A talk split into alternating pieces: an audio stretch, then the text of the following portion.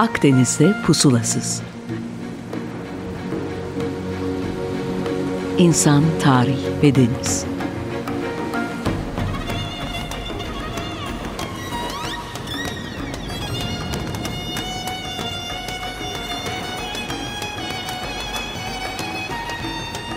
Hazırlayan ve sunan Sidar Duman.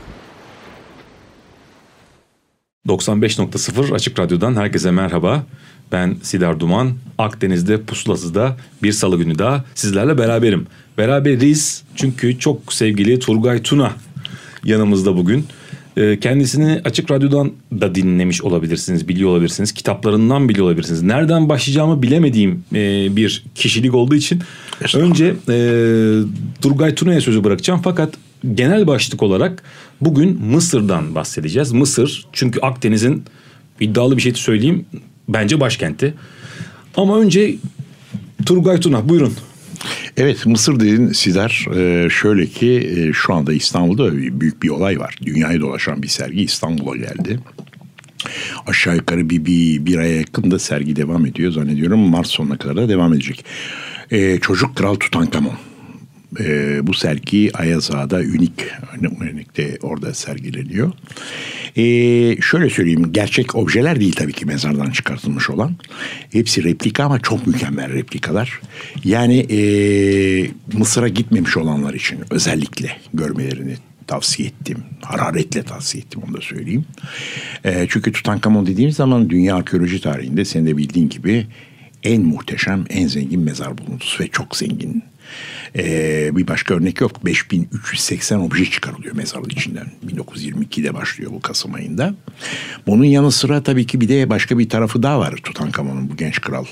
18 yaşında 17-19 yaşları arasında Turgay ölüyor. hangi yüzyıldan bahsediyoruz? Belki İsa'dan önce. İsa'dan önce 1300 yıllara gidiyoruz. Tutankamon o dönem 1332 o dönemler 1330'lu yıllar ve 9 yaşında tahta çıkan bir küçük çocuk bu. E, o zaman da evlendiriliyor 9 yaşında. Tabii evlendirildiği zaman muhakkak ya evcilik oynuyordu e, eşiyle o da 9 yaşında Anksekamon ve hatta topaç mopaç çeviriyorlardı. Yani öyle asıl perdenin arkasında başkaları var tabii ki. Bir büyük anne var, bir baş rahip var, bir e, Mısır orduları kumandanı e, Horemheb denilen adam var sonradan firavun olan. İşte bu genç çocuk çıktıktan çok kısa bir süre sonra da ölüyor. Yani 9 yaşında tahta çıkıyor 18 yaşında diyoruz ona. 17-19 yaşlarında. Çok bugün hala çok tartışılır. Nasıl öldüğü, öldürüldüğü mü, öldüğü mü neyse. Uzun yıllar hep başına bir şey vurularak öldürüldüğü düşünüldü. Çünkü başında bir vuruk var, bir şey var kafatasında. Ama bunun dışında son 20-25 yıldan beri bu Zahiaves vardır. Şeyde National Geographic falan çıkar hep böyle şapkalı adam Mısırlı ünlü Egyptolog. Onların yaptıkları araştırmalar var. E, apselerinden öldüğünü söylüyor, söylüyorlar. E, gene bir iki tane daha sıkıntısı var tabii ki. Çünkü eski Mısır'da tabii çok da sorunlar var sağlık açısından. Onun dışında çok önemli bir şey çıktı ortaya hiç bilinmiyordu ve gerçek bu yani şey, şey yaptılar bunu gösterebildiler, açıklayabildiler veyahut da bulabildiler. E, aksak e, bir adam Tutankamon. Hep top e, şeylerle, bastonlarla filan yürümüş. Doğru dürüst yürüyememiş bir kral. Velhasıl bu kral 18 yaşında öldükten sonra işte cenazesi filan mumyalıyorlar, ediyorlar. Arkasından yüzyıllar geçiyor. Soyulmamış bir mezar. Çünkü eski Mısır mezarlarının çoğu soyulmuştur. Hele Krallar Vadisi'nde, Teb'de bütün o kralların mezarları. Ama Tutankamon 1922 yılında meşhur İngiliz arkeolog Howard Carter onun efendim işte ortaya çıkartmasıyla, gün ışığına çıkartmasıyla mezarı muhteşem bir buluntu ve dünyayı e, basını falan ve o zamanki medyayı sallıyor böyle. O zaman Osmanlı dergilerinin falan kapaklarında bizim gazetelerde de haber oluyor tabii muazzam. Hatta bir açık arttırmada bir iki şey bulmuştum. Satın almışımdır. Bir Osmanlı dergilerden bir tanesi kapağında böyle Tutankamon'un mezarı falan bulunmuş bilmem ne böyle haberler. Öyle bir dönem bu. İşte bunun mezarından çıkan tabii çok e, değerli Hani her şey değerli de adamın iç çamaşırlarına kadar çıktı. 3300 yıl öncesinden bahsediyoruz. 3300 yıllık mezarından soğanlar çıktı kurumuş sepetlerin içinde. O bir alemde yesin o inanış var. Efendim e, sep- sepetlerin içinde hurmalar çıktı bilmem neler çıktı. Böyle bir mezar bu ama bunun yanı sıra da bir de efendim büyük bir hazine çıktı.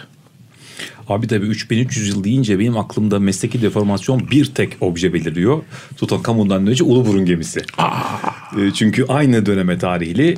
Uluburun'a da geleceğiz ama özellikle tabii ben senin Mısır'a olan ilgini, merakını ve bilgini çok iyi biliyorum. Yani onlarca kitabın, onlarca makalenin orada yaşamışlığın, bu konudaki birikiminle ilgili birkaç cümle bize söyle ondan sonra istiyorsan Uluburun'dan Şimdi başlayıp devam Uluburun deyince tabii Tutankamon bir öncesine gidiyoruz. Senin de bildiğin gibi. Dünya tarihinde gelmiş geçmiş bugün hala konuşulan, hala soru işaretleri dolu olan bir dönem 23 yıl. Yalnızca 23 yıl. Meşhur Akhenaton.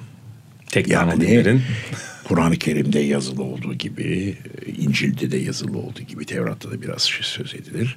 Hiçbir zaman adından bahsedilmiyor ama her zaman güneşe tapan Firavun diye geçer. Yazılmış. İsa'dan önce yine böyle 1300 yıllarda tabii bu kendisi tahta oturmuş. Onun yanı sıra efendime söyleyeyim gelir gelmez kısa bir süre sonra çıkıyor. Bütün Amon rahiplerine haykırıyor. Çünkü o zamana kadar hep e, sürüyle tanrı var. Amon bilmem ne, Horusler, İzisler, Ozirisler. Diyor ki tanrılar yoktur diyor. Bizleri yaratan tek bir tanrı vardır diyor. O da güneştir diyor. Aton, tanrı Aton. Bunu dediği zaman tabii Mısır allak bullak oluyor yani. Binlerce insan yıllarda, uzun yüzyıllardan beri işte Amon'a tapıyor, bilmem neye tapıyor derken bir- birisi çıkıyor ortaya diyor ki tanrılar yoktur diyor. Ama arkasında kuvvetli bir ordu var. Onu önce yaratmış. Onun yanı sıra yepyeni bir ruhban sınıfı yaratıyor. Yani Atoncular, Atonizm dediğimiz. Aton rahipleri falan filan ve gerçekten de, de Amon tapınaklarını falan kapatıyor ve başa geçiyor. Öyle bir dönem bu ve baktığımızda tek tanrıcılık yani bir yerde ilk monoteist. Var mıydı başkası bilemeyiz. Ama yazılı olarak günümüze kadar gelmiş, belgesellenmiş olan tek isim bu. Peki bunu biraz daha el arttırarak burada bu programda aykırı fikirlere hep yer veriyoruz. Tabii Freud hasbelkader merak edip okuyan dinleyicilerimiz hatırlayabilirler. Freud da esasında Musa'ya bu inanışın bir devamı olarak bakıyor. Aynen. Ki Herodot'tan vatandaşımız Herodot'tan da referans verip ya sünnet de Mısır'dan gelmiştir. E, eğer bir insan tutup da sünneti önerebiliyorsa bu da Mısır'daki Akhenaton geleneğinin devamıdır gibi böyle bir Akhenaton, bulunmuş. Akhenaton'dan çok da eski sünnet. Şimdi bu hep tartışıldı uzun bir süreç içinde. Hani İbraniler mi ilk sünneti yapanlar, Mısırlar mı diye. Hatta İbranilerin sünnet, ilk sünneti yaptıkları hep e, büyük bir grup tarafından e, bu tezin arkasında duruluyordu ama e, bütün her şey artık ortaya çıkarttı ki ilk sünneti yapanlar ve hatta ilk sünnet yapanlar sünneti kendilerine gelenek haline getirmiş olanlar Mısırlar çıkıyor. Çünkü biz Musa'dan bahsettiğimiz zaman İ- Hazreti Musa İsa'dan önce 1200'lü yıllara e, gönderiliyor. Yani ikinci Ramses dönemi. Yani senin dediğin gibi gerçekten de e, çok güzel bir şey söyledin. Akhenaton'dan bir 90 yıl sonra görüyoruz biz Musa'yı. Ve kimi e, bilim adamlarına göre, kimi tezlere göre Musa'nın Akhenaton'un partizanı oldu. Yani o tek tanrı dinciliği e, devam ettiren adam olarak karşımıza çıkıyor. Fakat biz sünnete bakarsak sünnet çok çok eski. Çünkü bugün gidiyoruz görüyoruz Sakkara'da şurada burada. O eski imparatorluk mezarı. Eski imparatorluk ne demek? 2600'lü 2500'lü yıllara gidiyorum ben. İsa'dan önce yani Akhenaton diyoruz. Yok efendim Musa diyoruz. 1200'lü yıllar 1300 yıllar ama o biri 2600 2500'lü yıllarda Sakkara'ya gittiğin zaman mezar duvarlarında sünnet sahnesini görüyorsun. Resmen o zaman doktor almış adam pür, pürpis, pür- şeyi pübisi alıp kesiyor yani sünneti yapıyor. Onun gibi bir iki tane daha şey var yani doktor mezarlarında falan var bunun görüntüleri. Muhteşem bir olay. Ya hatta bu Kapadokya'da İsa'nın sünnet olduğunu iddia ettiğimiz bazı freskleri falan gösterince herkes çok şaşırıyor. Yani İsa da- bildiğimiz İsa da bir sünnet olur. Hristiyanlık kelimesinin H'sini kullanmamış İsa bir peygamber. sünnetlidir ve enteresan bir şey var. Gene bilinmeyen bizim Hristiyanlarımız da bunu pek bilmez. Bu 30-40 yıl önce Vatikan tarafından artık iptal edildi, kaldırıldı. Çünkü gülünç bir duruma dönüşmüştü. İsa'nın sünnetinin günü yortusu vardı eskiden. Ocak ayıdır o da gene. Ee, o yortu kaldırıldı. Yortu günü dualar ediliyor. İlahiler ne o ve sünnet ediliyor. Yani bunun yortusu ve bunun ilahileri, duaları. Vatikan bunu kaldırdı. 30-40 yıl ne oluyor öyle bir şeydir bu. Ama iki tane kilise var. Birisi İtalya'da. Şu anda kilisenin adı gelmiyor aklıma. Kutsal emanet olarak gelen şeylerden birisi. İsa'nın e, deri parçası minnacık. Sen şey o. Sen pü, ismi öyle bir şey var. İsmi yani azizleş, aziz ismi azizleştirilmiş bir isim verilmiş buna. O küçük deri parçasına. Tabii ne kadar doğrudur bilmiyorum. Bir tane de Portekiz'de var öyle. Yani iki tane olamaz veya birisini aldılar da derinin parçasını ikiye mi böldüler bilemeyiz. Çünkü minicik şeyler bunlar. Kutsal emanet olmuş yani İsa'nın ucu diyelim. Ya sevgili dinleyiciler biz tabii programa henüz başlayamadık fark ettiyseniz. Ancak ilk yarıya gelmişiz. Saate bakarak bunu görüyoruz. Uluburun'a Ee, geçiyoruz. ikinci yarıda geçelim. Ee, sevgili Turgay Tuna lütfen bir ara şarkı. Sizden Vallahi burada biz Mısır'dan söz ederken ne yakışır? Süveyş kanalı açılırken Hıdiv İsmail Paşa'nın efendim ısmarladığı eee o meşhur verdiği ısmarladığı bunun için paralar verdiği ve Süveyş kanalı açılırken galasının yapıldığı İmparatoriçe Öjeni falan gelmişler oturmuşlar koltuklara Ayda. Ayda. O zaman Ayda'dan süremiz yeteceği kadar bir bukle dinleyip Trompetler çıkarsa trompetler, karşımıza şöyle muazzam olur. Trompet Ayda'sı dinleyip e, ikinci yarıda devam edelim. Bir yere gitmeyin çünkü daha başlayamadık. Görüşmek üzere. 95.0 Açık Radyo'dan tekrar merhaba. Akdeniz'de pusulasız Turgay Tuna eşliğinde devam ediyor efendim. Umarım, umarım Ayda'yı beğendiniz. Ee, evet Turgay abi nerede kalmıştık? Akenaton'dan söz ederken, Musa'dan söz ederken biz geleceğiz şimdi Uğurlu Burun batığına. Çok önemli. Çünkü bu işin içinde de sen varsın aslında. 360 derece arkada sizler varsınız. Ulu Burun'un e, tabii ki bir Bodrum Sualtı Müzesi ile başlayan Cemal Pulaklar, efendim kulakları çınlasın Cemal Hoca'nın. Ondan sonra efendim Atilla Beyler, şunlar bunlar. Jean Bels çoktan vefat etti. O muazzam buluntu ki dünya deniz arkeoloji tarihinde de en muhteşem buluntulardan biri. Çünkü içinden sürprizler çıktı. Sana bırakıyorum ulu burun. Sen bir ulu buruncusun ama ben belki seyahati de anlatabilirim. Abi şöyle çok e, sevinirim çünkü sana soracağım sorular da var. Önce bir küçük öz eleştiriyle başlayayım. Benim kendi adıma yapı söküm hikayemin başıdır Uluburun. Çünkü ben bir batı felsefeli bir e, teyzattan geçerek Mısır'ı çok küçümseyerek büyümüşüm. Haberim yokmuş. Bize göre e, dünya tarihi, felsefe tarihi Yunan'la başlardı. Sen haklısın Sidar Beni ama Uluburun bozdu. doğru haklısın ama bir şey daha. Bize Mısır öğretilmiyor. Öğretilmiyor. Ben çok daha iyiydi ve bu amatör merakımızın ya Uluburun'un replikasını yapıp yola çıkmak üzere hareket ettiğimizde Mısır okumaya başladım. Sonra tabii seninle tanıştığımız için çok hızlanabildik. Ama bir ara onu da konuşmamız lazım. Yani bu Mısır'ın nerede başlayıp nerede bittiğiyle alakalı. Fakat benim sorum tabii şimdi bu Uluburun'un kargosu neredeyse mükemmel bir şekilde korunmuş. Yine 3300 yıllık bir kargo muntazaman bulundu. İçinde çıkan tabii bu Nefertiti'nin mührü akılları çok karıştırdı. Amatör olarak bakıp da bu Amarna mektuplarında içindeki kargoyla çok benzer listeler, benzer objeler olduğunu ben fark ettim. Bir yerde okumuşluğum yok. O yüzden yoruma muhtaç olduğunu biliyorum. Bir fikrini alarak devam edelim. Şimdi Uluburun basına baktığımız zaman bir kere tam da böyle Akenaton'un Nefertiti'nin yani eşi Kraliçe Nefertiti'nin yaşamış olduğu dönemlere gidiyor. Yani karbon 14'ler falan bunu gösterdi. Bir Fenike gemisi malum. Kuzey Mısır'dan çıkıyor. Rotasını falan hep ortaya çıkarttılar. O sizin bakır külçeleri taşıyor bilmem ne. Ticaret gemisi. Çıkıyor ve bildiğim kadarıyla takip ettim hep onu. Çünkü sağ olsun Cemal Bey, Cemal Pulak bana Amerika'dan o bütün araştırmalar yapıldığı zaman e, batık çıkartıldıktan sonra ben ondan rica etmiştim. Yazışmıştık. O zaman da benim nacizane 1999'da 3000 yıllık gizem Tutankamon kitabım çıkıyordu piyasaya. Ben onu hazırlarken bana koskoca bir koliyle böyle zarfla bana gönderdi onları hiç unutmam. Bütün o yayımlar bilmem neler işte yapılan araştırmalar. Orada tabii Nefertiti'nin üç tane mührü var. Skara şeklinde som altın. E, bir, bir tanesi şeyde oya bir tanesi bir som altın değil mi? Ama som altın. Som altın Nefertiti'nin mührü demek gerçekten kraliçenin mührü demek.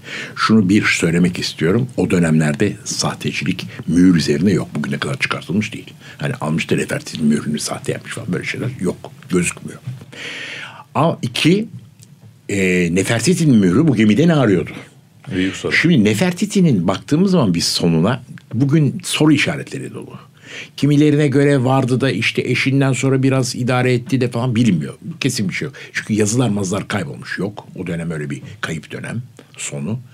A- Yalnız son iki yılda biz Akhenaton'dan biraz uzakta kaldığını görüyoruz. Nefertiti'nin Kuzey Sarayı'nda gözüküyor. Akhenaton Güney Sarayı'nda gözüküyor. Biraz Akhenaton'un belki sağlık sorunları var. Şu var bu var e, bir şeyler. Ondan sonra Nefertiti birdenbire kayboluyor. Yani ölümü nasıl oldu, nasıl öldü, nereye gitti, ne bitti hiçbir şey bilinmiyor bugüne kadar. Ha bir gün mezarı çıkar bilemeyiz. Büyük sürpriz olur o da yani Mısır'ın turizmini muazzam gene katlar. Ama şöyle bir durum var. Acaba soru şu. Nefertiti bu geminin içinde miydi? Bir yerlere mi kaçıyordu? Olur ya bilemeyiz. Bu bir varsayım. Çıkıyor Kuzey Mısır'dan o zaman daha İskenderiye falan ortada yok. Çıkıyor işte o gemiyle bir yerlere mi gidiyordu? Ha veyahut da Nefertiti'nin bazı şeyleri çalınmış mıydı da bu gemide bulunuyordu? O olabilir. O nedenle çok enteresan bir muamma bir şeydir bu. Nefertiti'nin başka Mısır eserleri de çıktı oğlu bunun batında. Bir tane çok güzel muazzam sümen gibi bir sedir ağacından yapılmış. Papürüsleri içine koymak için şey çıktı böyle iki kapaklı. Hala menteşesine kadar duruyor falan. Ee, ama e, Nefertiti'nin adıyla, sanıyla resmen üzerinde kartuşu var, adı var. E, ne, neden o e, gemide böyle bir şey bulunuyordu? Bu bir muamma tabii ama çok enteresan. Bu çıktı. Bugüne kadar Nefertiti'nin bir tek mührü bile Mısır'da bulunmuş değil onu da söyleyeyim. Hani birçok kralın bir şeyleri bulunmuştur ama Nefertiti bulunmuş değil bizde çıktı.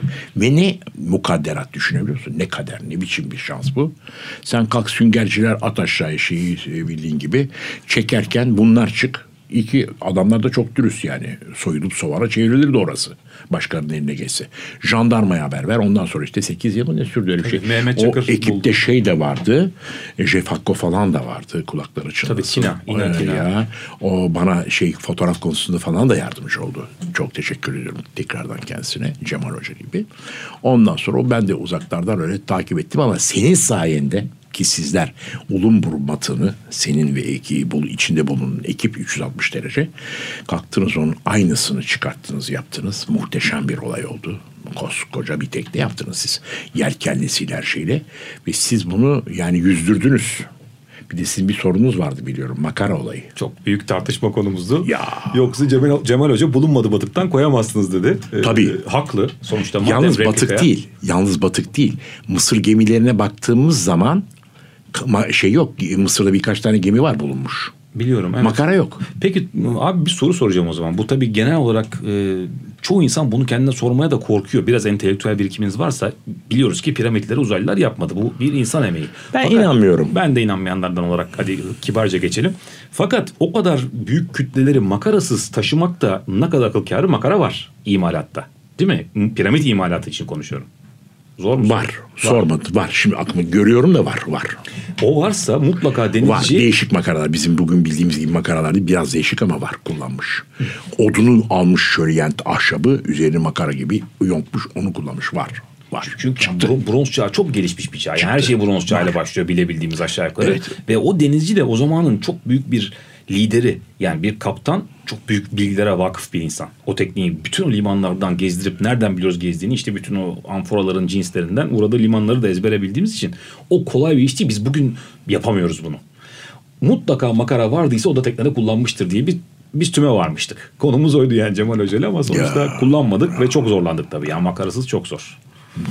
Yani e, bilmiyorum artık belki de vardı bir şeyler ama makarasız da kullanmak çok zor. Siz zaten çok zorluklar çektiniz biliyorum. Ama bir Kıbrıs'a kadar gidip geldiniz bu arada değil mi? bir de bize sor. Muhteşem. Nasıl zor, zor. Nasıl döndürüyordunuz, ne yapıyordunuz, kaldırıyordunuz o yelkeni bilmem ne. Ben siz marinaya geldiğiniz zaman gidiyordum marinada işte Osman Bey falan vardı orada. E, Geminin altına girince tabii şaşırdım kaldım yani. Koskoca altında masanız bilmem ne yemek yediğiniz yerler şu bu kav gibi o şişelerin konduğu yerler falan muhteşemdi. Sonra Abi şey enteresan yani biz onu bir deneysel proje olarak yaptık fakat biliyoruz ki Mısır'ın önderliğinde Akdeniz ticareti o zaman birbirine çok sıkı sıkı bağlı. Tabii. E Venemun var. Girit- Venemun okuyorsun. Girit var binlerce bilmem ne Kıbrıs yani. var acayip. O gemiden belki Acayip. binlercesi o seferi yapıyor. Tabii, tabii, tabii, Biz tabii, bir tanesini tabii, batık tabii, olduğu tabii, için tabii. bulabildik. Yani bronz çağı gerçekten doğru, doğru. Muhteşem, garip bir muhteşem. çağ. Bir de Fenikeliler muhteşem. En büyük denizciler Fenikeliler. Bulunan gemi de bir Fenike gemisi. Fenikeliler enteresan Sidar çünkü bütün Akdeniz çanağında her yerde varlar. Kartaca'nın kurucuları. İngiltere. Tabii ama enteresan olan adamlar Cebeli Tarık'tan çıkıyor. E, biz gidiyoruz mesela seyahatlerimizde, e, turlarımızda Agadir taraflarına iniyorsun. Atlantik kıyılarında neredeyse şey geleceksin. Moritanya'ya geçip Senegal'e geleceksin. Orada bakıyorsun e, adamların izleri her şeyi var. Gelmişler kurmuşlar, liman kurmuşlar Fenikeliler. Orada kadar iniyor adamlar. Müthiş. Oraya iniyor. Britanya'da Cornwall'a çıkıyor. kadar çıkıyor. Kalay getiriyor. Ya, Akdeniz haftasında kalay ya, yok. Düşünebiliyor musun? Denizcilik ve şey camcılık bunlarda. böyle. Bir de Murex. Evet.